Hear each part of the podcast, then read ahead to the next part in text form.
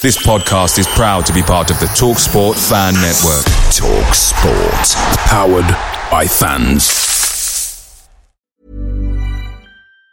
And there it is. That's as good as it gets on this stage. Nissan Townstar EV strikes again. It's an unstoppable van. Unstoppable. Look, just fantastic. You can actually see the Pro Pilot technology in action. Effortless parallel parking. It moves with all the confidence that comes with a five-year warranty. And with a bench full of all-star van experts, there's real strength in depth here. That's all-star quality. Search Nissan Townstar EV and visit your local all-star van centre to see for yourself. Terms and conditions apply. Five years or 100,000 miles, whichever comes first. ProPilot is an advanced driver assist technology. Driver's responsibility to stay alert, drive safely, and control vehicle at all times. The Talksport Fan Network is proudly supported by Mook Delivery, bringing you the food you love. Mook Delivery brings a top tier lineup of food right to your door. No matter the result, you'll always be winning with Mook Delivery. So the only thing left to say is, Georgie, check for Dadsy. You in? Order now on the McDonald's app, and you can also get rewards points delivered too. So that ordering today means some tasty rewards for tomorrow. Only via app at participating restaurants. 18 plus. Rewards registration required. Points only on menu items. Delivery free in terms apply. See mcdonalds.com. Does picking an outfit have you running a little too fashionably late? We get it. Great taste takes time. That's why Drizly, the number one app for alcohol delivery, has your back with the largest selection of beer, wine, and spirits delivered in under 60 minutes. Convenience never goes out of style. So if you need to spend some extra time in the mirror instead of at the store, download the Drizly app or go to drizly.com. That's D R I Z L Y.com today. Support for Do Not Scratch Your Eyes is brought to you by Manscaped, who's the best in men's below the waist grooming. Manscaped offers precision engineered tools for your family jewels. Manscaped is trusted by over 2 million men worldwide. Join the movement for all your below the waist grooming needs. Get 20% off plus free delivery with the code YourEyes20 at manscaped.com. If I ever have the pleasure of meeting you in person and I've got warning, I'll make you some brownies. Hey, there's an offer. Penalty! That is a massive decision! I'm with Gianfranco Zola. I feel that Knockout is looking for this penalty. Penalty, penalty, penalty, penalty.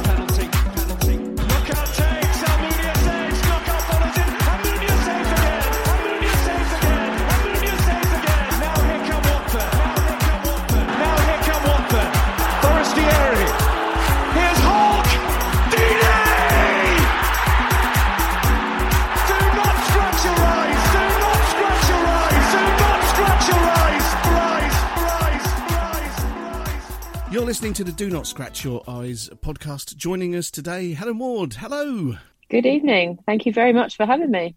That's a pleasure. It's a pleasure. Absolute pleasure. Yeah, thanks for joining us um, with a legend, um, international legend as well. So you know we've, we've got we've got you uh, got you on both both parts there with Watford and um, and Wales, uh, but we'll come on to that as we go. Just wanted to really ask you, Helen. You're, as I understand it, you're a, a local girl, um, born in I'm going to say Wembley area, Brent that way. Harrow, yeah, so not far. Arrow. Yeah, Arrow. Yeah. Arrow. So uh, yeah, local Watford supporter from young. How did you kind of um, where where did your you know like your footballing sort of start up come from? Was it you know uh, watching Watford or, or, or another team? Yeah, so I, I I grew up, as, as you said, I was born in Harrow, but I grew up in and around Watford. I live, my, my parents still live in the same house near Bushey Arches. Um, so it's, you know, a, a 20 minute walk from the Vic. And um, yeah, my brother growing up was always into football. He always had football shirts. And I mean, I shouldn't probably admit this out loud, but my first kit was actually a Spurs kit, Ooh. um, the purple Hewlett Packard one, which was quite a nice kit to be fair.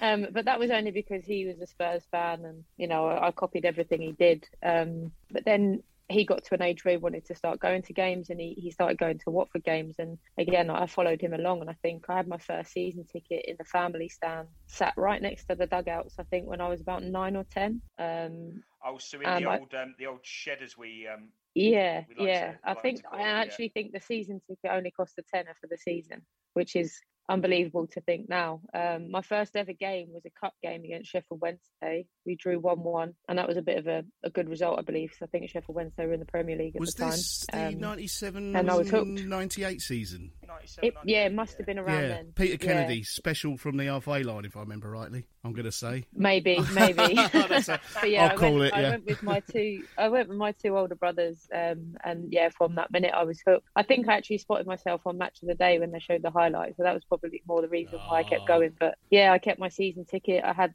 I had it in that stand for probably another five, five or six years, and then moved into the rookery, into the seat that I'm in now. And you know, I've I've missed my seat very much this season. Um, I Yeah. can't wait to get back in it. Yeah, hundred percent. I think we're we're all in the same boat there. It's um, getting closer. I've just renewed my season ticket, so I still Yeah, haven't had my me too. email. I still have not had my email. When's it coming? That's what I want to know. Oh, I know. Terrible. yeah, Justin Justin's not going. He doesn't know it yet. But he's not Yeah. going yet. I'll, I'll be going, that way. So just just talk me through, um, you know, getting into into playing football. Where where did that come? You've always enjoyed it. Did you did you kind of fall into it? Was it through school? How how did you kind of um, you know get involved? Yeah, so again, it was my brother. He played at the weekends, and I used to sort of follow him around. I was used to being at some sort of sporting event every weekend with my mum playing hockey and netball. My dad was he played cricket and hockey and golf, and my brother was into football. So I was always around sport from a really young age. But it was football that sort of grabbed me really, um, whether it was playing in the garden with my brother or or watching him on the side. And then he he started secondary school and he found a, a flyer for Watford, um, just advertising for new players. And he said, "Look, why don't you go along? You you like playing, you're quite good." And for my brother to tell me I was quite good at something meant quite a lot because it wasn't often that he said that. Um, so I, I roped in two friends and we went along and, and that was it. I, I, it was in an old sports hall with a wooden floor with leaks, so it was a bit slippery in patches, but.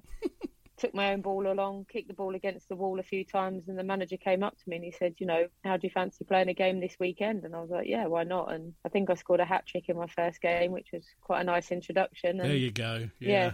Yeah. I was there and, and I stayed at Watford for I think it must have been another another ten years after that. Wow. Um, so that was kind of, but it was it was always just to do with enjoyment. Um, I didn't have a clue that there was any such thing as proper football, if you like, senior football. I didn't have any female role models to look up to. That was just, you know, Yeah. they weren't around at that point. There was nothing in the media, nothing on the TV. I just played it because I loved it. And, you know, that went right up till I was probably 17, 18 years of age. You know, there was still nothing around. I was paying to play. I think until I was 21 and I moved to Arsenal, I paid to play every season that I did up until then. wow. Um, and it was only when I left Watford the first time where I thought, actually, do you know what? This is this is a bit more serious than I thought it might have got to. Yeah, I, no, I get that.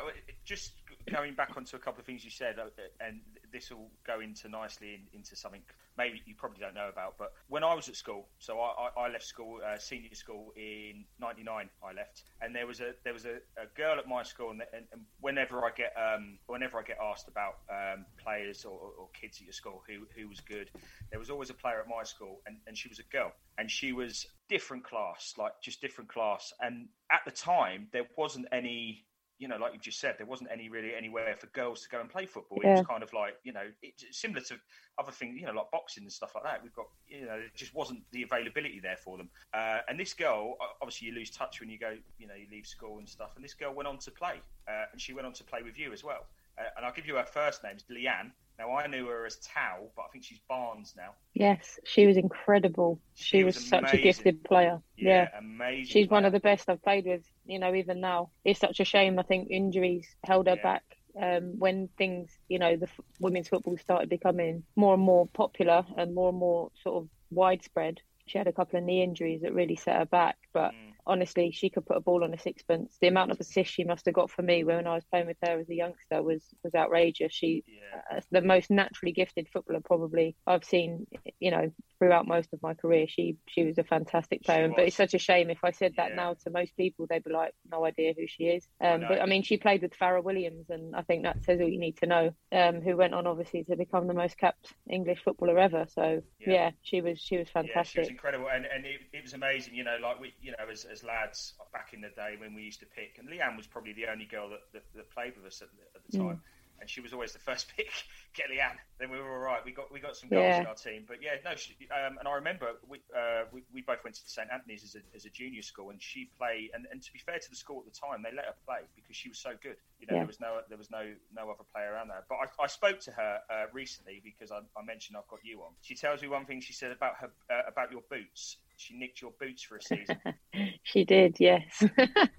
I can't remember how it came about, but for some reason, I'd ordered a pair of boots, and this was back in the day where it was quite cool to have your name stitched on the tongue. Yeah. And I'd ordered a pair of the David Beckham boots, and they sent me the wrong colour. The Predator Manias, and they sent me the wrong colour. But because they were stitched, obviously they couldn't resell them and they just said okay don't worry we'll send you the right ones. And they ended up sending two more pairs of the right colour so I ended up with two black and one pair of champagne. And um, so I had three pairs of boots for, for that season which is ridiculous and I think I don't know if her boots had broken or something, but I had a, obviously had a spare pair, so she played a season with uh, with Lander on her boots and the number ten, uh, which obviously is my maiden name, um, and I'm sure that helped her score more goals. I'm certain of it. She said, she said that. so, so were you always uh, a striker? Is that the position that you always felt most most comfortable playing, or have you played in other positions? No, it's always been a forward of some sort, um, which is quite unusual. I think so many players go through different positions in their career. Quite often, you start as a forward and end up end up at centre back when you get to my age. But for whatever reason, I've been able to I've been able to hang on in there, and I think the deepest I've been is a wing back, but that didn't last very long. Um, thankfully, we're in.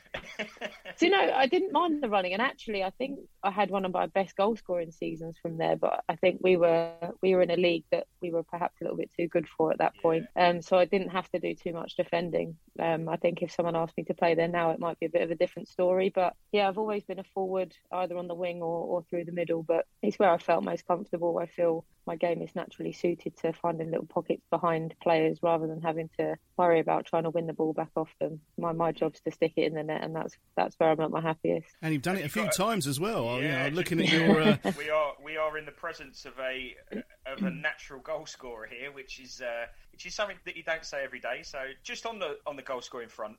have you got a goal that you, you kind of look back on and go, "Yeah, that was a beauty"? Is there is there one that sticks in your mind whether um, it be for you know any club, uh, or even Wales, or you know. There's a couple, yeah. I mean, one that I wish meant more um, was was for Chelsea, and it was actually in the FA Cup final, and I took it down from sort of a long clearance that went however many feet up into the sky, managed to bring it down with a good touch, which is unusual in itself. And then on the turn, I nutmegged the defender, went through one on one with the goalkeeper and then stuck it in the in the corner with my left foot. Um, so that was quite special. But we went on to lose the final on penalties. So it could have been so much because until I think injury time, we were leading that game. So it could have been the winning goal in an FA Cup final, which would have. I mean, I could have retired there and then and been happy to be honest. Um, yeah. it, as it turns out, it, it, it meant very little. So I'm always a little bit hesitant to choose that one because it, it essentially meant nothing. So I think one that one that does stick in my mind. there's two for Wales. There's one that I scored on my 50th cap, which won us the game. It was our first game at the Cardiff City Stadium, which was pretty cool anyway. Um, and it won us the game 1 0 against Belarus.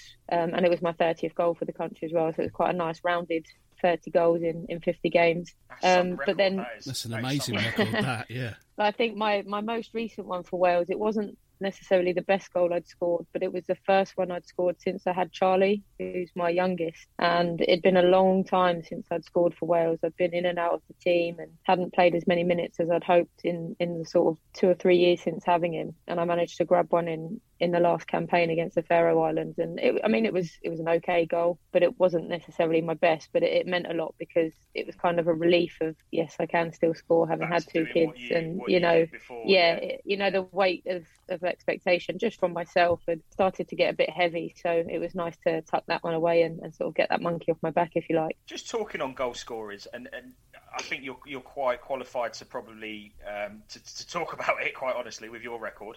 But you know, looking at, at, Watford this season, I know we've had a fantastic promotion, and, and you take nothing away from that. But goals have been hard to come come by from you know from the strikers, and I know there's you know Troy's had his injuries, and um, and, and we, we, we don't have rich pickings at the moment up there. What what for you is, is a is a thing with, with goal scorers? Is it is it confidence? Is it you know repetitiveness, or you know what what makes a, a, a real goal scorer? Yeah, it's difficult, and I'm always really on the side of a striker, whether it's a Watford player or whether it's someone that's going through a mm. tough time in, in a different team. I'm always, it's almost a bit like the goalkeepers union. There, there's a strikers union Yeah. as well, and, and I, I hate to see a player go through a patch where they're not scoring goals because I've been there, and it, you honestly think I can't see where my next goal's coming from, and it got a bit like that for Wales for me because I hadn't ever had a period of, of that length of time without scoring. I, I, I tend to look at, at what the players offer off the ball as well, um, rather than just the goal scoring, because I know that you're judged on goals, but but when you are a forward, you know how much work goes into the rest of the game as well. Yeah. And So I, I try to appreciate what, what players offer,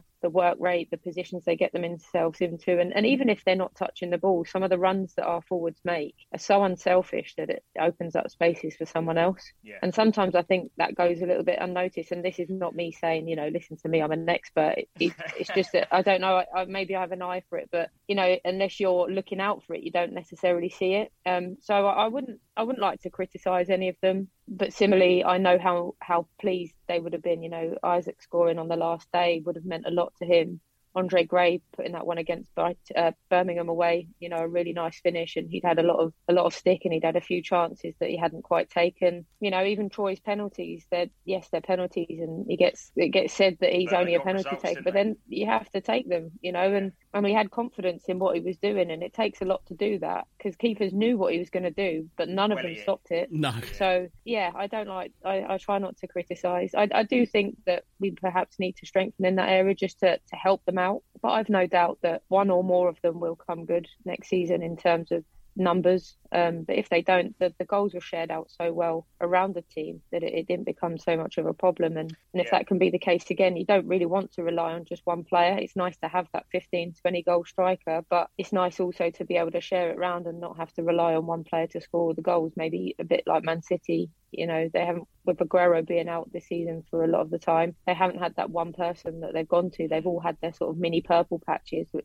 have helped the, the side. And and if we can do something similar, then then that's going to be great. Yeah, no, spot on. You know, absolutely. That's um, what I'm hoping that we can uh, we can strengthen in the summer. Well, we will strengthen in the summer. I think it Yeah. goes without saying, but yeah, definitely to get the goals um, for next season because we're going to need them. Definitely. Yeah, yeah, Um. I just want to touch on something, and I, and it's more about your international side. Am I right in saying that you represented England as well at an under twenty three level? Yeah, so when I was, I think I was 22 or 21, um, I got called up to England under 23s, um, which you know it was a it was a big honour having gone all the way up to that age with, without a call up to any of the younger age groups. It, it came as a bit of a surprise. I'd done okay up to that point. I'd always scored a lot of goals, but I was never maybe at one of the more fashionable clubs perhaps, and that's why I hadn't been picked up. But and this is no disrespect to England, I just never felt right there. I never felt like I fitted in really on the pitch or off the pitch. Yeah. Um, so I went, I think, on two or three training camps and, and one tournament. And then after that, I always dreaded having the, the letter. We used to get letters then, not emails. Wow. Um, I used to sort of, I coming in almost, and- yeah, message in a bottle. Yeah. I used to almost dread, uh, dread the call up, and my mum said that's not, you shouldn't Yeah, feel like right, that. And then it was just a sort of chance conversation with, with the coach at Watford, who happened to be the assistant manager for Wales, um, and a teammate at Watford who was playing for Wales. And she always used to say how brilliant it was. And he, he kind of just said, You don't have any Welsh grandparents, do you? And I was like, Well, yeah, I do. And he, I said, Why? He said, Well, what do you think? And it kind of, again, I was a bit taken aback, but I thought, you know what? Why not? Why not go for it? And and Sally was in my ear saying, honestly, you'll never, you won't regret it. You, you'll love it. You'll fit in, and you know, you'll be really good for us. And went along to a training session, and I honestly had never felt so welcome before. that was all I needed. A little bit of a little bit of love and, and appreciation, and, and that was it. And I think I made my debut about two months later. Managed to grab a goal, and, and that was it. The the feeling of putting that red shirt on has just you know made me more and more proud every time. Brilliant. Yeah, I mean that, that's exactly what you want, and I've heard a few people say that about uh, international camps. You know, they can be very, I guess the word's cliquey. You know, they, they, Mm. and, and and if you don't automatically sort of get into that, how that works, it can be really difficult to then go and be confident and go and perform. You know, if you're not Yeah, and I think. I think that the girls that were there at the time they'd been through the age groups together, so I was almost a bit like an outsider coming in, um, which is difficult anyway. And with England and the talent pool, it's so competitive too. Um, and maybe I just wasn't cut out for that at that point. who knows if I'd have stuck at it, things might have been different. I don't know, but I've got absolutely no regrets. And yeah, you shouldn't have. No. You know, I've as I said, it it makes me proud, more proud every time I, I get to sing the anthem and, and put the shirt on, and it's it's the best decision I've ever made. You know, on the put on the pitch or off it. It's just something that I'm incredibly proud of, and I'll look back on my career, and, and Wales will certainly be a massive, massive part of that. Yeah, I mean, you're record goal scorer for Wales, so uh, in itself is is an incredible achievement. Do you know what I mean? It's like that that, that can't be. Um, you know that can't be just brushed under the carpet. It, it is what it is,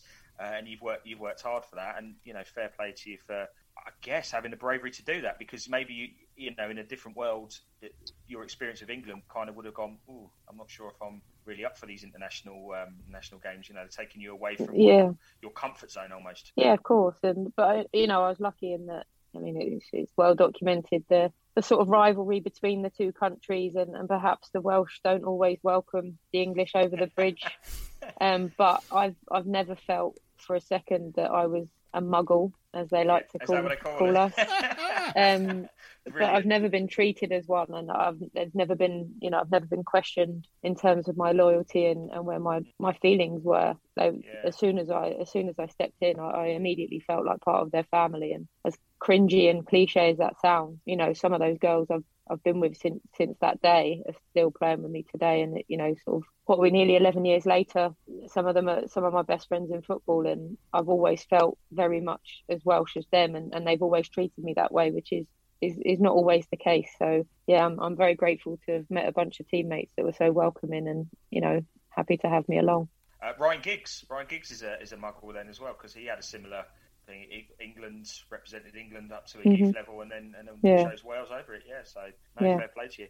Just um just take us on. Look, I think it's, it's fair to say, and Justin will probably back back me up on that. That um the, the, the women's game is is just starting to, in my opinion anyway, really just starting to come through and really starting to push you know, mm. push through the clouds and, and, get the get the recognition it, it, it, deserves. I, mean, it's going on far too late. You know, this should have happened a long time ago, but it, you know that, that that's the world that we unfortunately live in. What's it been like for you? Have, have you noticed the changes from when obviously you first started out to, to where you are now? About you know even things down to your training regimes, how you train, the, the kind of professional setup. Is is that all now in your opinion, kind of on par with, with where the men's game is? Oh, it's massively changed. Don't get me wrong, and, and obviously I can't speak for every club, but I'm pretty sure most clubs have, have evolved enormously in that time. Um, you know, if you look at it, when I moved over to Arsenal um, in 2009, we trained twice a week. It was at the training ground, in fairness, which a lot of clubs didn't have didn't have that access at the time. But we trained two evenings a week and played at the weekends, and they were the best team in the country by a mile at that point, and most professional ahead of everyone in, in everything. And then you fast forward to now, I'm at Watford where we're in the third tier and we're training three nights a week. So that kind of shows the difference. Obviously, mm. Arsenal then have gone up themselves and they're now fully professional and, and train in the same facilities and the same sort of times as the men. They have exactly the same sort of treatment, if you like. And yet, and we've come along in the third tier and we're we're past where Arsenal were when I started, if that makes sense. So yeah. I think that shows the growth across the whole the whole of women's football. Um, more and more clubs are, are, fully integrated with their men's team. You know, we're at the training ground now as well with Watford. We've been there for a few years. Um, we've got access to the first team gym and you know all the staff there are really helpful to us you know although they might not be directly working with us they'll always make sure that they they say hi they come and check on how we're doing. If we need anything they're there for, for support whether that's academy staff or, or, or staff from the first team um, if we cross paths, there's always that real mutual respect. And, you know, it's always nice to have that in a club because it hasn't always been the case, not just at Watford, but at plenty of clubs um, right across the country. So the, the growth has been exponential now. It, it, it's been huge, but there is still quite a way to go. And I'm yeah, sure yeah. that people see some of the, the negative press that comes around with some clubs and you know, there's still steps we need to take to to make sure everyone sort of understands and appreciates women's football for what it is. You know, there's this this constant obsession with comparing the two,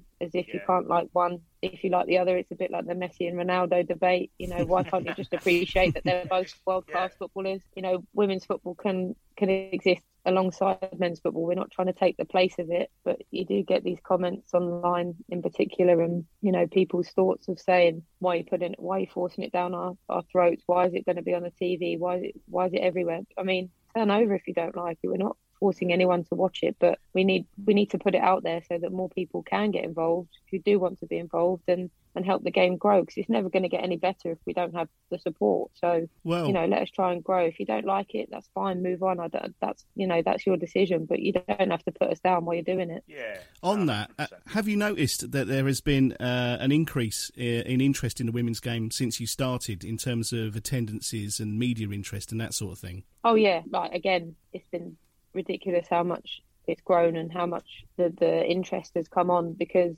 you know, we now have dedicated media days when we're on international camp where the media are able to come in and, and request interviews or, you know, do bits and bobs with the players, whereas before we'd, we'd barely speak to anyone. Um, you know, and the same at club level, the coverage, you know, the, the big BBC and Sky Sports deal that's been announced for, for next season for the women's game in the top two leagues is, is huge because, as I said, when I was growing up, I didn't know about any of the teams that existed because it was never it was never put in the spotlight. It was never never shown in the media. Um, we'd have parents and, and family coming to watch games, whereas now you're getting a lot more local attention. Fans from the men's side are coming across, and, and I think in the WSL we've seen obviously this season's been different because of um, the the coronavirus pandemic, but when games have been played at the, the main stadiums, Tottenham Hotspur Stadium, the London Stadium at West Ham, they've had huge crowds. Everton and Liverpool played at Anfield a couple of years ago and, and drew a, a 30 odd thousand crowd, you know. And Amazing. I think that shows that the, the appetite is there. If you put it on at the right time and in the right venue, you'll get people to watch. But obviously, there there's things to consider. You can't play every game in the main stadium, but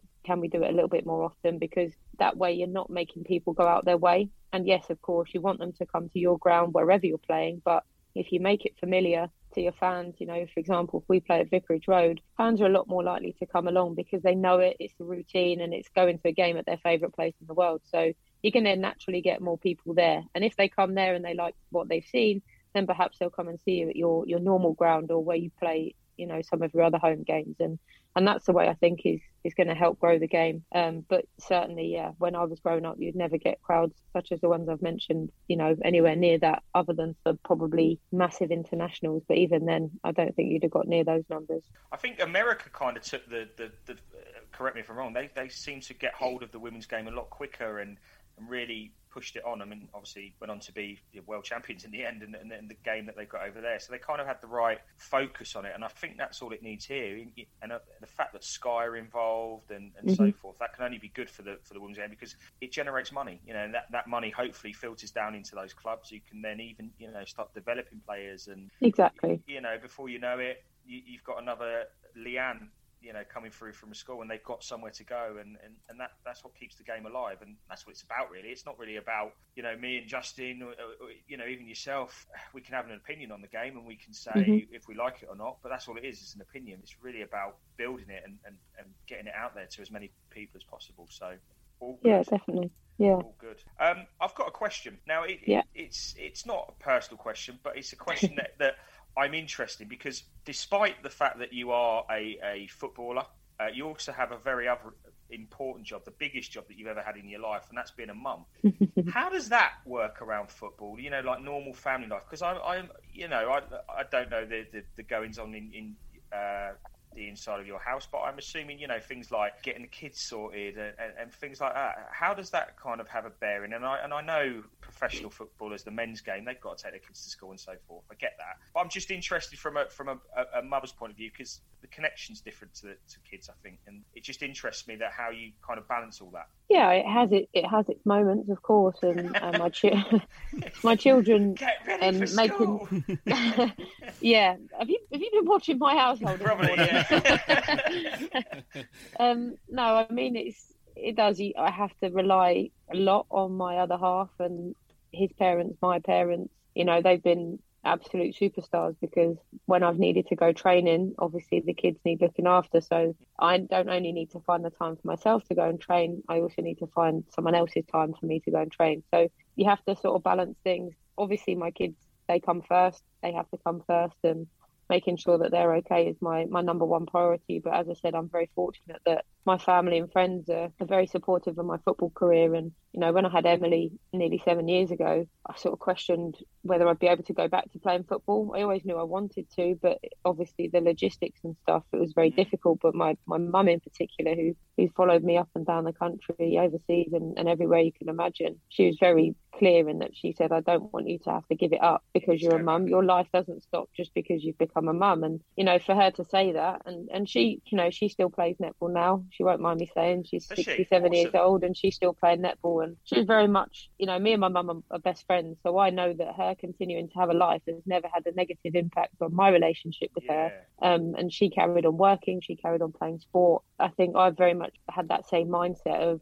of course, my kids come first, but I also have to be me and I have to have my own time. And, and for me, that's obviously football. So, you know, with her and my dad both saying that they do as much as they can, my husband obviously supporting me as well and, and his parents, no one's ever really questioned me. And, and I've never, I've, I felt guilty myself, but I've never been made to feel guilty by others, if that makes sense. You know, there's been times where I, I think I shouldn't have to rely on other people or I shouldn't have to ship the kids off to, to stay with mum for a week while I go away to Wales. You know, I know my kids are happy and I know that they're in a safe environment. So if it's a if it's a case of, of them missing me for a couple of days, I think it's out of sight, out of mind. They probably love being at Nanny and Papa's house anyway. Yeah, they get spoiled rotten Um, and so exactly. So I'm sure that it works out nicely for everyone. Um, but yeah, it, it has had its challenges, and there have been moments that perhaps would have been different if I didn't have children. But again, it's not something I'd ever Mm. I'd ever change or or ever look back with any sort of regret or resentment. Um, I'm proud to have come back to international football having had two children, and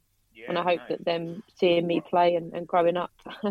growing up around me playing football and you know with some other not just myself but some some really cool role models in their life you know my teammates and and people that I've played both for club and country with they've they've got some pretty cool people to look up to as well so I hope that stands them in good stead for the future On a, on a similar uh, vein, do you sort of plan pregnancies around major tournaments and things? So you think, oh well, look, there's a major tournament coming up, coming up there. Being pregnant would be a really bad time to be pregnant now, or uh, do you just let things happen naturally? I mean, or- yeah, of course. I suppose it does.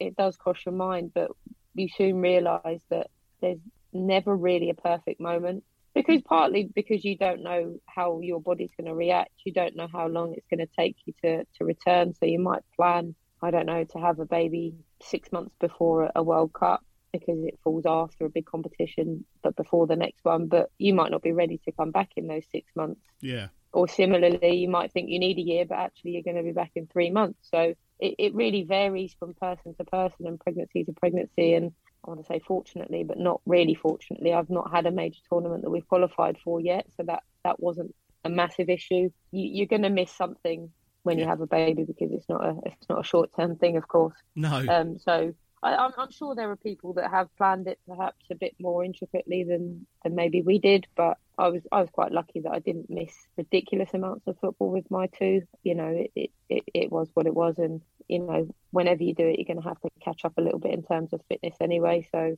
it's yeah, it's when it's right for you and your family more so than the football for me. Yeah, of course, of course, yeah. No, that's cool. Have you ever hurt your balls while trimming below the belt?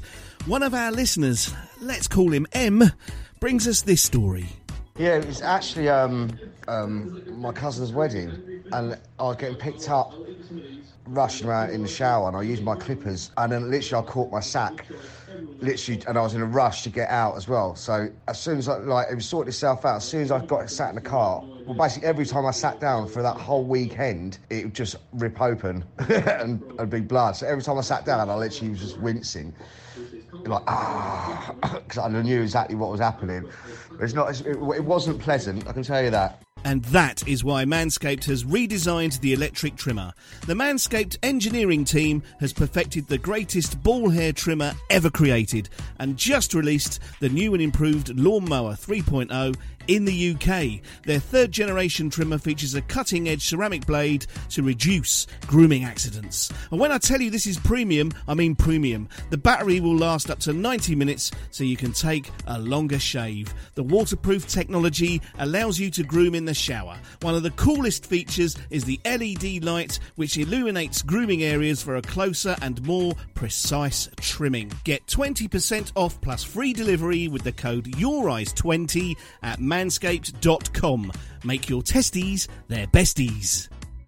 Um, just on to obviously the, the COVID situation is, is, has hit football you know throughout the lower leagues uh, and the, and the women's game, especially in that they haven't. Well, it's been hard. There's been nothing, you know, and we're trying to obviously get back to uh, to normality. How, how, have you been keeping yourself fit? Have you still been sort of a training regime?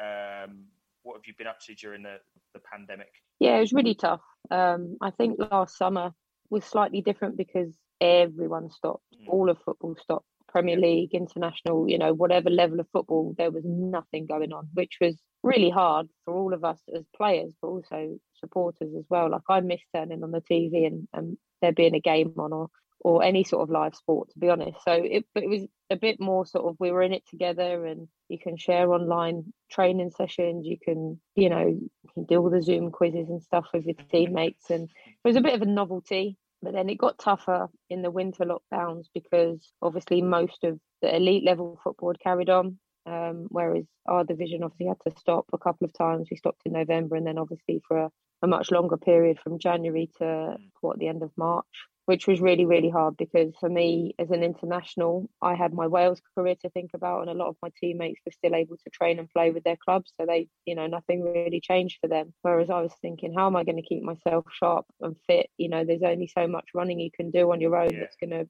relate to football, really. So I was physically fit in that sense, but but not really football fit. Um, so I ended up actually going out on loan to London Bees for I think it ended up being about six to eight weeks, maybe maybe a little bit longer, um, which I was really grateful for um, because they they were in the championship and they were still training and playing, and, and it's only twenty minutes from my house, so yeah. I was quite lucky that that I had that more or less on my doorstep and that they were willing to accommodate me, which was was really good of them. I didn't probably play as many minutes as I'd hoped in that time, but I was able to train two or three times a week with them, which was the main thing. So I was getting back on the ball and and able to put myself in contention for the Wales squad um, that we had in that time. So um, it was it was a tough time, probably more so mentally than physically, just because it's a it's a horrible time of year anyway. You know, yeah. January, February, dark it's, it's dark, dark, and cold, morning, and you know, it's not Christmas anymore. Yeah.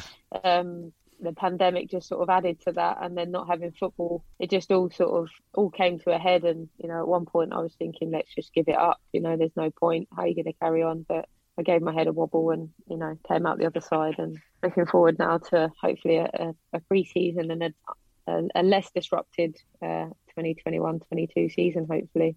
So um, just really talking about your career, um, started off at Watford, went to Arsenal, Chelsea, and Reading. So, how did the and, and forgive my ignorance with this, how how do the, the transfers work in uh, the women's game? Is it a similar setup to, to the men's game? Is there actually exchange of, of funds, or uh, do you get to an end of a contract? How does it work? It's getting towards being similar to the men's game. Uh, there's a lot more agents involved now, okay. rightly or wrongly. You know, some like anything, you get some good ones and you get some that aren't perhaps in it for the right reasons. But mm. transfer fees are still quite rare, mostly because women's contracts they're a little bit more limited. You don't often see anyone getting anything more than three years, and yeah. that that in itself is is deemed quite a long contract. You usually get a year with an option, or maybe two, on average is, is what you're looking at. And I guess that's because of the not the I don't want to say the instability of the game, but the it's still a young game. You know, yeah. we're still at a point where yeah. we're growing, and you know, you might have the money now. The likes of Chelsea, Man City, Arsenal are slightly different. They're a lot more established, and they've got probably better backing and, and more more stable backing maybe than some clubs. But it's it's a big gamble to start offering a squad of players three four year contracts when you know relegation could have a really detrimental impact yeah. on on your side so you tend to get a bit more tentative offers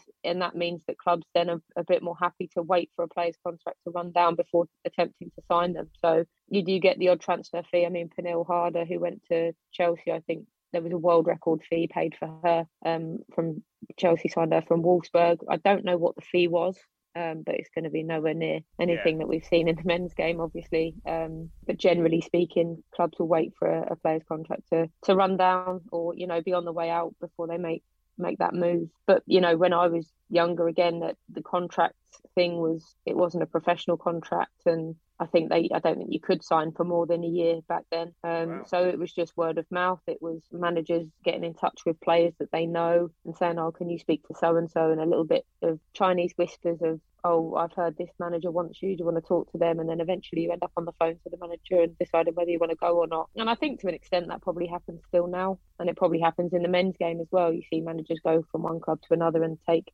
take one or two players with them. And I think that initial contact in, in any sport and in any game, it will be that initial approach where you, you suss out whether that person's interested and then, then you go through the sort of more official channels if you like. But I think I got a phone call once and was offered a, a packet of crisps and a, and a can of Coke if I wanted to go over to another club.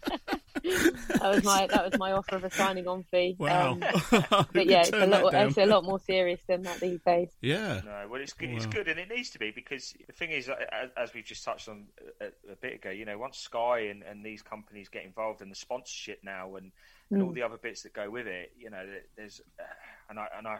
You, you touched on it there with, with regards to people that get involved in the game for the wrong reasons, and you know that Mm. that's blighted the men's game for generations now. Um, and uh, you know, and I hope there's enough in place to stop the wrong people getting hold of you know Yeah.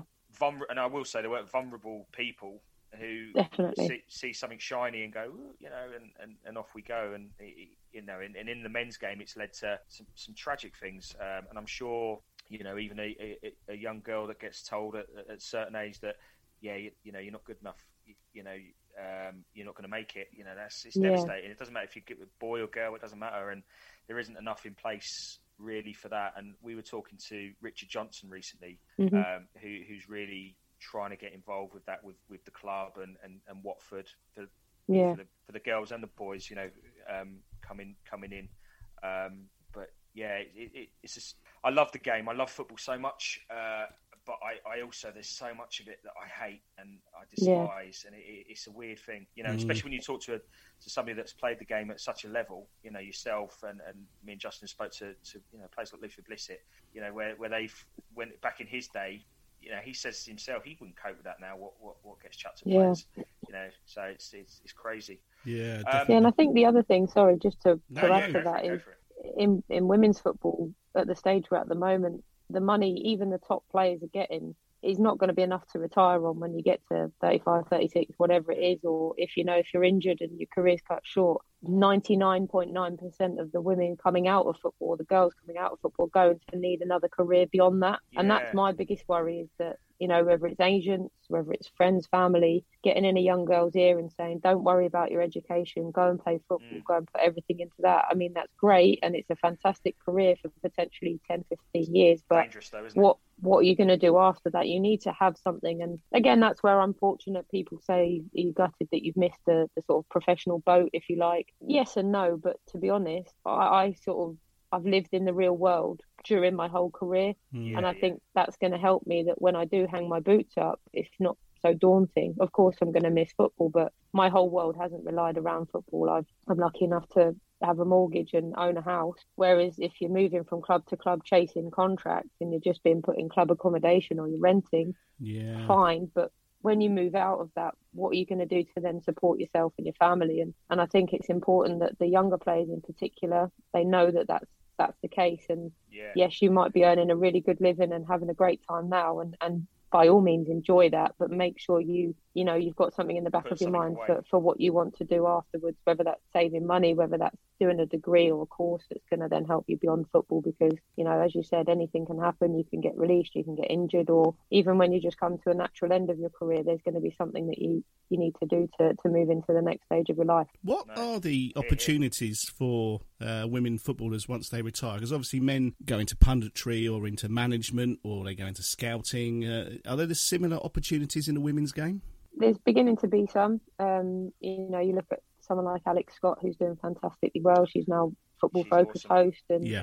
she's yeah, awesome. and but I don't her at get it's Junction once. and difficult. She's, she's quality. She Yeah. she's, she's sound. It's but it's difficult for women because if you're really good and you get the opportunities, there's still people there saying, "Oh, that's just ticking the box." That's you know, Mm. it's only because she's a woman that she's got the job, and and I do honestly find that um, you know, speaking from experience, I've done it. I did the same degree as Alex um, in sports writing and broadcasting, so I'm I'm as equally qualified as she is. Right. Uh, on paper, anyway. Right. um, I mean, that means you're a hundred times more qualified than me, Justin. yeah, absolutely. Um, yeah, yeah. but but you do feel like you almost have to justify your your role or your you know your opportunities a lot more than than say a, an ex male pro or an or a current male pro. You almost have to your opinion is scrutinized a lot lot more and what you offer is, is scrutinized a lot more because you're a woman. And i hope that that does start to change. And we are seeing more and more women getting opportunities which is fantastic. But with those opportunities they're still getting a lot of stick. Um, Yeah. so i'm hoping that that's starting to change. Again much like comparing men's football and women's football can't we just allow pundits to be pundits? And don't get me wrong you're not going to like every pundit. I don't like every male pundit. I don't like every female pundit. No. that's just opinion. But Yeah. i'm not going to have a go at someone because of their sex their race their religion anything like that. That, that that's not that's not for me to judge. I can judge you on whether i think you're speaking sense or not but you know i'm not going to judge you because of who you are or, or what you look like kind of thing. So there are those sorts of opportunities and coaching and stuff obviously as well is, is another route you can go down but some of them are a little bit more difficult at the moment um, than others. But again hopefully that changes. What What are your ambitions for when you finish football? I'd like to. s- I'd like to see referees and fourth fourth officials.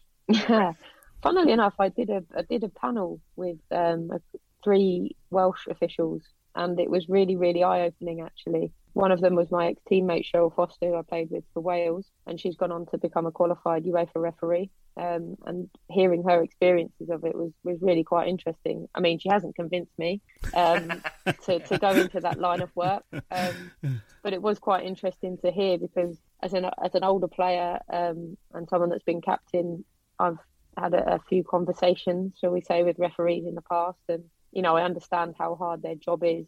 Um, I sometimes we don't come across that way when I'm when I'm speaking to them.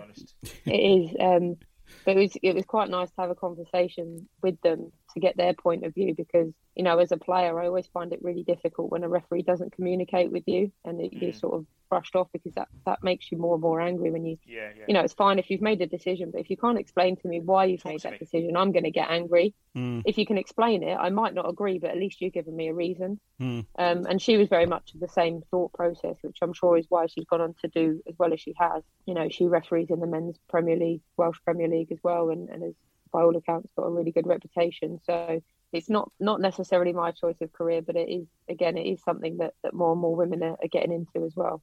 I'm. I've always said to my wife she should be a referee because she scares the bejeebers out of me. and I, I wouldn't say nothing to her. But you'd have to No admit she's ref. always right, though, Carl. That's the problem, you know. That's Yeah. she is generally speaking. Generally speaking, but no, that's. I mean, that's what I'm talking about. And just just touching that and, and talking about football. Um, you know, I look at that and, and what you just said about uh, the referee, and if a referee doesn't explain something to you, and, and that's where I Mm. think this this whole VAR thing's going belly up at the moment because Yeah.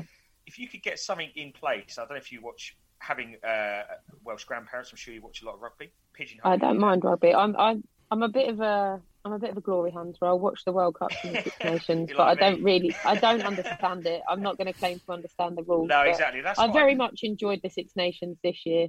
Although there was that moment where it looked like it wasn't going to work out for Wales, but um, yeah, well, they've done superb. But do you know, do you know what helps me with a, exciting. a sport that I don't necessarily understand fully is Mm. the is when you're able to cut to the referee and you can hear a referee explaining what they've what they're saying to a player. Now I know I know there's a lot of effing and jeffing in, in, in football, and uh, we've all done it. Yeah. But I, I think there's got to be something somewhere where the VAR system can cut in, especially with all the TV now, Sky, Yeah. BT, all this. They can cut in, and you can physically hear what the referee's making that decision based on, uh, and the conversation between them and the guys over at wherever they are in the van outside. Yeah. And it, I- I just think that would make the whole situation with referees and, and the VAR system just a lot more, you know, palatable at the moment because I. uh, yeah, I agree. just- the I just don't technology is obviously there. Yeah, exactly. I mean, Um, can you uh, have you ever scored in your career? Have you ever scored a goal and gone off celebrating and then thought, oh, I, I better, I better wait for a second because that's literally where we are now. We're literally like, Yeah. oh, can we? Can't we? No, to be honest, other than you know scoring and then looking around to see the offside flag, but that's that's wide within seconds. You know, thankfully VAR hasn't interrupted the women's game too much. I know it was in the it was in the Champions League final last week, and it's in the the Euros uh, next summer. Um, but it must be strange, and I must admit, watching Watford in the Championship this season, it was nice knowing that when a penalty was given or a goal was scored, Yeah. the Yeah. chances are that that was it. You know, there was no there was no chance of it being overturned, and, and that was nice. And Mm. the thought of going back to, to VAR next season is, is, is the only downside of, of being back in the Premier League. But you just feel so sorry for, for the players when they do. They go absolutely berserk, and the fans as well. That Mm. moment of elation is just taken away from you, and away, and that's the reason I yeah, go.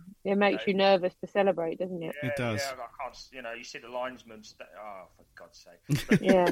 When you're like looking up at the screen, Yeah, like, when- checking just- VAR. Yeah. Yeah, just Yeah. make it easy for everyone. Just make, just put it on all these grounds now with massive screens. Put it on there. Let us see what you're looking at. You know, don't Yeah. make it like, ooh.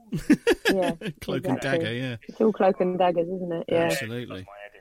Just before, because we've got so many punters' questions to get through, and I, I Okay, no problem. time.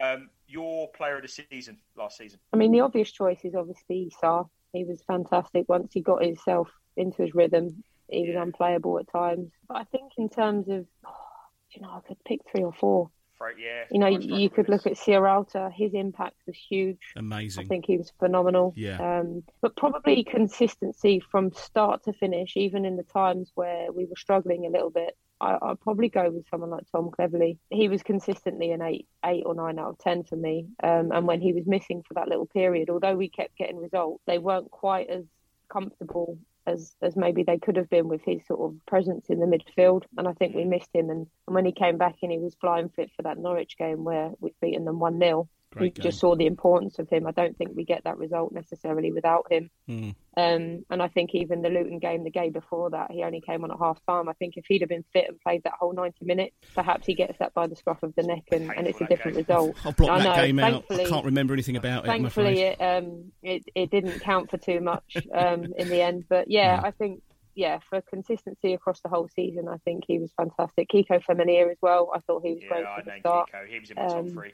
Brilliant player. But yeah, there's there's so many, you know. I, uh, even Ch- I mean, you haven't mentioned him there, but Chalobah. I thought when Chalobah and, and Chalobah, yeah. played Considering he looked like he could be off in January, yeah, I think he And really I, stepped I up. think he was very close to the Leicester Yeah. thing. I think he was very Yeah. close, but yeah, no. I think he really kept stepped up to the plate, and he, I think Troy said it in an interview. He saw him grow up last season, and, and I hope that then stands him in a good place for, for next season because I don't think he's had the impact in the Premier League that we wanted him to have after that injury in the Mm. first season after he came back. Yeah, he always Um, looked so I'd really like him. Yeah, what- I'd really like him to him. stamp his authority back on the on the Premier League because he's got the ability to do it. But now hopefully he believes that himself a little bit more, and, and we can see the best of him because you know he must be coming up to the to the prime of his career, and you know it'd be fantastic to see that that 17 year old swagger that he had when he first came on loan, and Oh, and then combine that with the maturity that he showed last season. I think you Mm. put those two together, and you've got a hell of a player on your hands. Yeah, absolutely. I remember that goal he scored at Leicester. He just Yeah. instinct poof, top bins. Kasper Schmeichel was still looking for it. Yeah. think, somewhere. But yeah, no, I, I, I agree. It was, uh, you know, absolutely spot on. Punters questions. Punters questions. Punters questions. Punters questions, and we have quite a few. Okay. So some of them are just comments, but I'll read them anyway because they're quite nice. Um, so Robert Hackett is, is first up, um, and this is a comment. Can you do us all a massive favour and come play up front for the men's team next season? There we are. We spoke about goals and where, where they need to come from. No, I don't think we need a 35 year old striker in the in the Premier League. But um, I'll be happy to watch someone else do that job. No problem. Cheering them on, yeah. This one is, is brilliant, and this is um, this this actually comes from a group. It's Watford Watford Loan and International, um, and they they tagged you in it on Twitter. What's it like to be more of a Welsh legend than Ryan Giggs and Gareth Bale?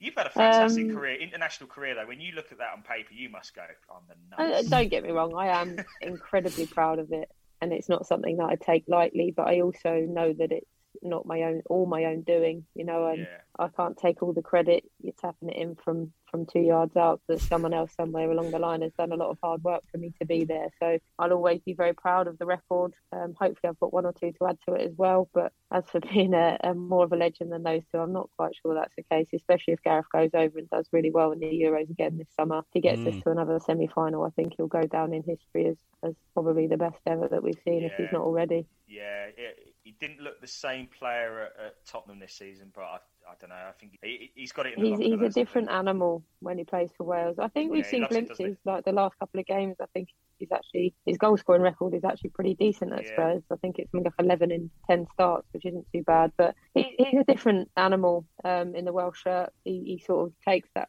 that load on his back, and he just loves playing with his mates. And I think you see the best of him when he's playing for Wales. And again, hopefully we see that this summer. Yeah, no, I'm really looking forward to this Euros. I think it's going to be, I think it's going to be special, and there's some great games, Bless you. especially with the England Scotland game coming up, and no, it's going to be good. Um, right, so Cy Paris, but who eats more chocolate on the way to training? and he, he, he's he's tagged somebody in there, so he's Yeah, it's saying- Addy. That is. Yeah. so Addy, I yeah. um I give Addy a lift for training. Um, and she's she's very good to me. She brings um she brings cream eggs if they're in in.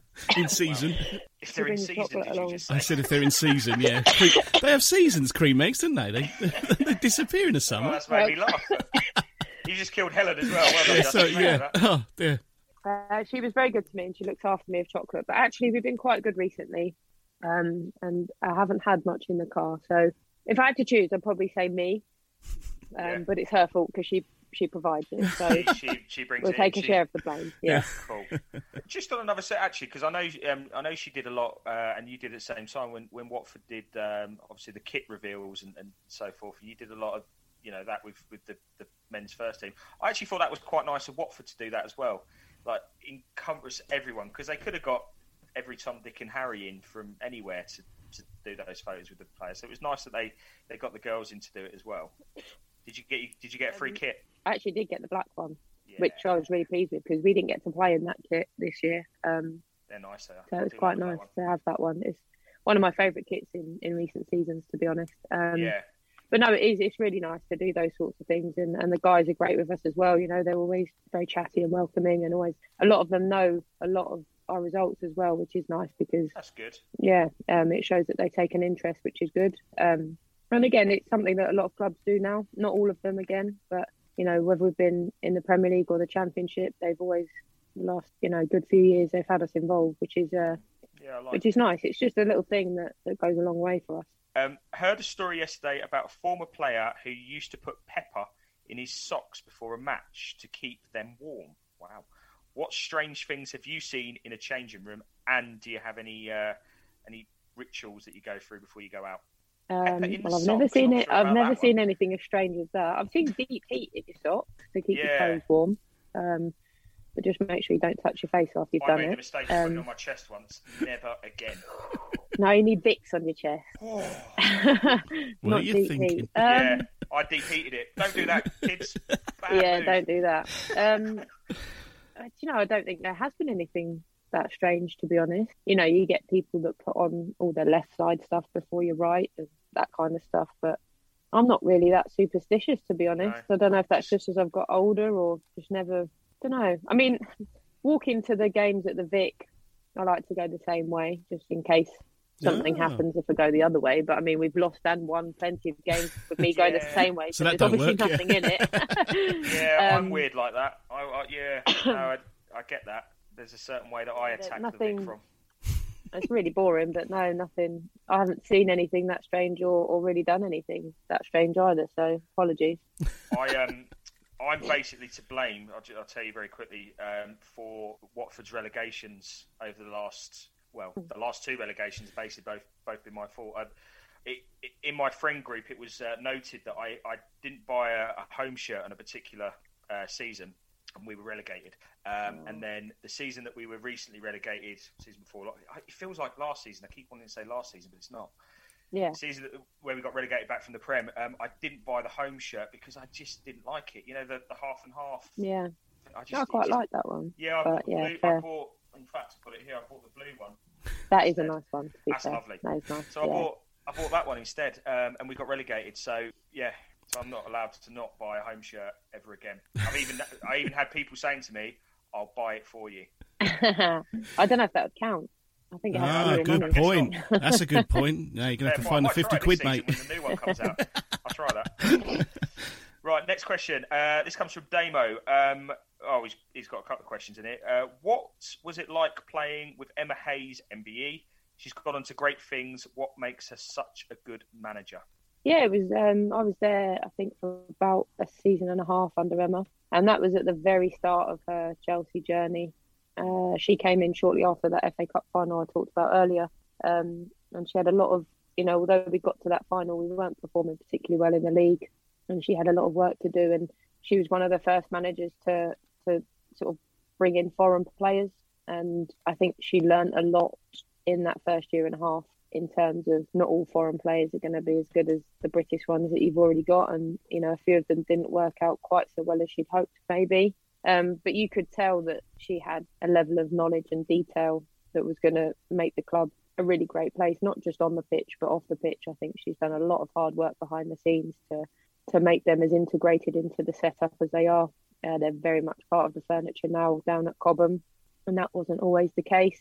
And I think that's probably helped the on the pitch stuff as well. Um, and she's always been very good at recruiting good staff as well. That have, you know, she's fantastic at coaching herself, but she knows some areas need different expertise, and she's Get been happy to bring her. them in and, and and sort of share the load. And I think that helps. And obviously, having come through as a coach at a club like Arsenal and, and won everything that, Mm. that you can at Arsenal as a coach, she's she's picked up some really good things from the people she worked with there and, and brought them over to Chelsea and, and they're now reaping the rewards. And I think the way she talks to her players, she's obviously got a huge squad there, but she seems to keep them all quite happy. Yeah. And I think that's a massive part of, you know, a team success and it's similar to Pep Guardiola at Man City and and even Xisco you can say at Watford this year, he's he's needed to utilise a lot of players.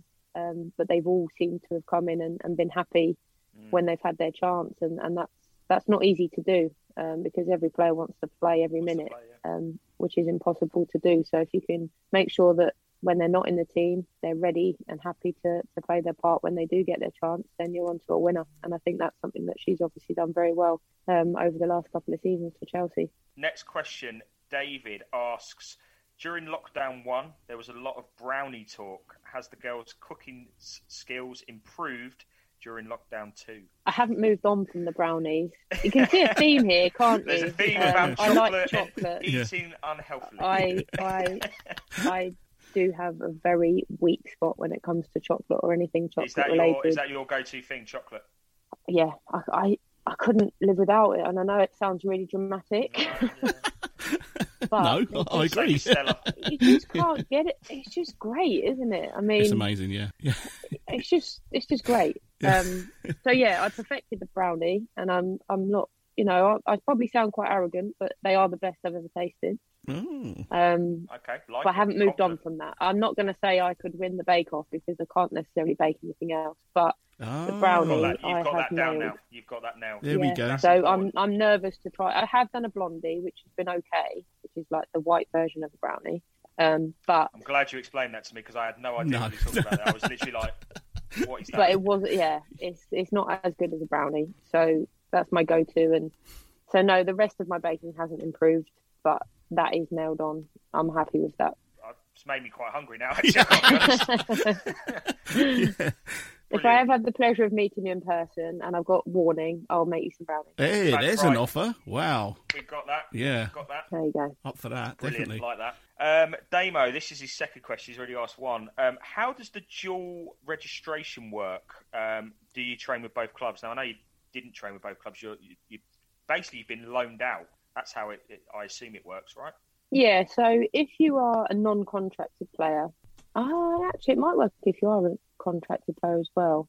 But you can basically in our league, there, there aren't any contracts, and in the championship and above, of course, there are. On a normal season, when there's no coronavirus, I could, in theory, have trained with both London Bees and Watford. Obviously, depending on the days of training and the times and stuff.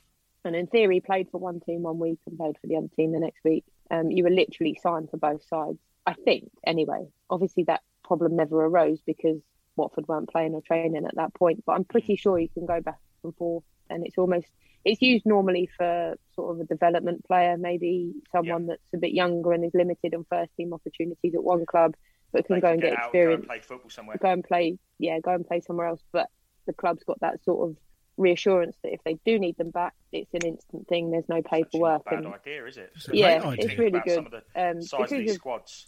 Um, and obviously with with women's football being at the stage it's at, it's a really useful tool for some of the clubs a bit lower down the pyramid to, Mm. to get a really talented player. You know, without having to to take them away from their their contracted club, it's just you know essentially like you said, it's a bit of a loan, but Mm. maybe a little bit less official, maybe. Um, Yeah, yeah. But it's a. Borrowing. It, I don't know that it's u- utilised as much as it maybe can be, but it's certainly something that can help out both sides and and the player in particular. So it's something that I don't think probably exists at any level in the men's game. I could be wrong, um, but it is is something that Yeah. that can happen be. in, Maybe in it our game. be. Definitely, especially Yeah. when you think about how many youngsters are, are again, I'm going to give the men's game a little kick in. You know, you've got kids that haven't played first team football and on 60 grand a week driving around in brand Mm. new Mercs. It's like, what's going on here? You know, Yeah. but that's just me. That's just my opinion. Say no more. right. Uh, David Quick, he asks, how's the development squad looking? Uh, anyone looking like having some potential? Yeah, we've got a decent development squad. We have done for the last couple of seasons. Um, uh, nearly, well, nearly two years ago now. They they won the Herts County Cup, which is a, a senior competition, but we enter our development team into it, and they won that. They beat Stevenage first team um, quite convincingly. I think it's four five nil. Um, they also got to the final last season, but never got to play it because of coronavirus.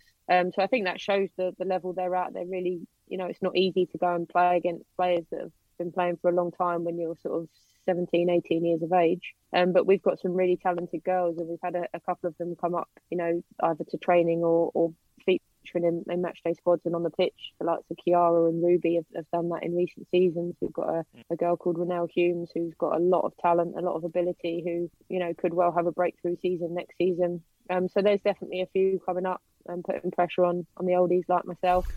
Um, but they're a, they're a really good group as well. I think you know they've got the right attitude and the right temperament to, to make that step up if they're called upon. Um, and hopefully they've got the hunger and desire to do it as well because you know they could have really bright futures if if they want to. And you know the coaches, Laura, Joe, everybody that works with them has done a fantastic fantastic job as well. Um, so a lot of credit must go down to them um, in helping them develop. Good, good news. Now I saved this one for last because it, it, it it's a lovely uh, a lovely question and, and also from, from where it's come from as well. So uh, it's the Watford FC Women's Supporters Group on Twitter. Uh, and they've put attendances have been growing over the last seasons. Supporters groups formed, fans showing up in numbers at away games, which is incredible. What does it mean to the girls to get that support? It, everything, it really does. Um, Yeah, superb. I think the one game in particular that really stands out is when we played Plymouth away. I think it was sort of early in December, so it was cold. Obviously, Plymouth is virtually in a different corner, is it? country. um, it's a longer way down there. At that point, it was a massive game for us as well. Plymouth were, were our rivals at the top of the league. Um, we were playing at a home park as well, which is obviously a lovely, lovely ground, really nice It's pitch lovely, and to know that they'd they'd organised a minibus and you know transport for for them all to go down. And they were so good during the game. And it wasn't the easiest of games. We made it very difficult for ourselves. We went 2-0 down within the first 20 minutes i think. Um, brought it back to 2-all then went 3-2 down made it 3-all and then ended up going on to win 4-3 with a really dramatic late diving header whilst we were down to 10 men because or 10 women i should say um, because someone had been put in the sin bin which was a new rule last season in our league Ah. um, so it was a real sort of topsy turvy game. But then once the final whistle went and we went over to the to the guys that had come down to see us, it was just it meant everything that, that they cared enough to come that far and, and watch us play. And you know the weather was horrendous as well. It'd been hammering it down for, for as long as it feels like it's been hammering down this month. Oh, it's Um, dreadful, isn't it? uh, so yeah, that, that that game obviously really stands out. But all the songs we hear them sing at Kings Langley, they're they're wherever we go, home or away, there's a band of a band of supporters that that come along, and you know it really does make a difference. And you often get the opposition saying things to us like, "Oh, do they follow you everywhere?" And yeah, okay, some of the songs they might not like the opposition, but for us, it's it's nice for us to hear, and you know we know that they've got our backs, and and they're there for us all the time, and, and that's sometimes just a little edge you need in the game. Yeah, yeah. I, I, I think you know, just looking at recently, you know, where, where fans have been allowed back in at, um, just now, you can see the difference it makes. Um, and I was always curious about from a from somebody that you know plays at the, at the level you're doing professionally, you know, what what uh, impact the fans have, and you know, I can certainly see it now, especially after COVID, that we do, you know, and it really does matter. Yeah. Um, and I think it, you know you've seen in the games over the weekend and, and the last week where the grounds haven't been anywhere near full, but Mm. they sound it. And that's Mm. Yeah. the sort of power of the fans once they're behind you and when they're together. However many of them there are, you can really make a noise and make yourselves known. And I caught the end of the Sutton United game yesterday when Yeah, they when yeah. they won the league, and Yeah. I just thought what a lovely thing for them to have played the whole season behind closed doors, and then that moment that meant everything. They've got their fans. their fans behind them, and I just Yeah. thought you know, it was so good to see. I felt heartbroken a little bit for the Forest Green fans the other day watching their team. At the same time, I was I was pleased for Newport being a Welsh side, but you know, it was just so great to see fans back in stadiums, and, and it did make a difference to some teams. I think Brentford probably got the rub of the green a little bit having fans there, so it can't be I think taken for what got 'em granted. And I the line, don't think, honestly and truthfully. yeah, and I don't think it. I don't think football can ever take fans for granted again after the last eighteen months. I think you know it's Yeah. become so apparent, especially with the whole Super League Yeah. thing and all that stuff that went on. Yep. Fans are such a big part of the game, um, and that can never be disputed. And hopefully that leads to, to some clubs, not all, but some clubs treating their fans a little bit better and, and with a little bit more respect than, than perhaps they have done in recent seasons. Here, here. Amen to that. Definitely. Definitely. Hello, my name's Chris Stark. I'm from BBC Radio 1, that Peter Crouch podcast. And you are listening to the Do Not Scratch Your Eyes podcast. well done is what I want to say because I think you're an absolute inspiration for, for any young person, boy or girl, um, you know, coming up and, and trying to, you know, make it in football and, and the attitude that you show and, and stuff like that. And I've, honestly, I, I've never met you before. Um, I've heard a lot about you, but it's been an absolute pleasure to speak to you and, and um, just brilliant. Just thank you for your time. Oh, well, thank you very much. That's very kind of you. Appreciate No, that. not at Thank all, you. Not at all. And uh, I, I know you're in the rookery end now, so I'm coming round for some brownies as soon as the, we're allowed back in. I'll be Yeah, there. you'll, you'll get away from me because I'm in the Vic Vic ends. I'll sneak you in, Oh, don't worry. No, I'll Yeah. sneak you in, mate. Yeah, sneak me in, yeah. Oh, it's been an absolute Yeah, pleasure. brilliant. I, No, it's been lovely. Thank you for having me. really enjoyed it. We'll Thank let you so uh, much. let you get back to your, your husband or partner's probably. God, where's she gone? Jenny, when, Jenny pops upstairs for five I haven't minutes. heard I haven't heard anyone go mad downstairs yet, so I think they're okay. My little Either dog's way. just been curled up on the bed the whole time, so she behaved herself. Oh, well done. Amazing. Listen, that was great. Thank you so much. It's been great. no, thank you for having me. I look forward to to help like promote it and you know get it out Yeah, there. So I thank you for having me. Brilliant. Thank you very Cool. much. All right, hope to speak to you soon. bless. Thanks Cheers, guys. Take care. Bye. Bye. Bye. Bye. Get 20% off and free delivery with the code YourEyes20 at manscaped.com. That's 20% off with free delivery at manscaped.com and use the code YourEyes20. Your balls will thank you.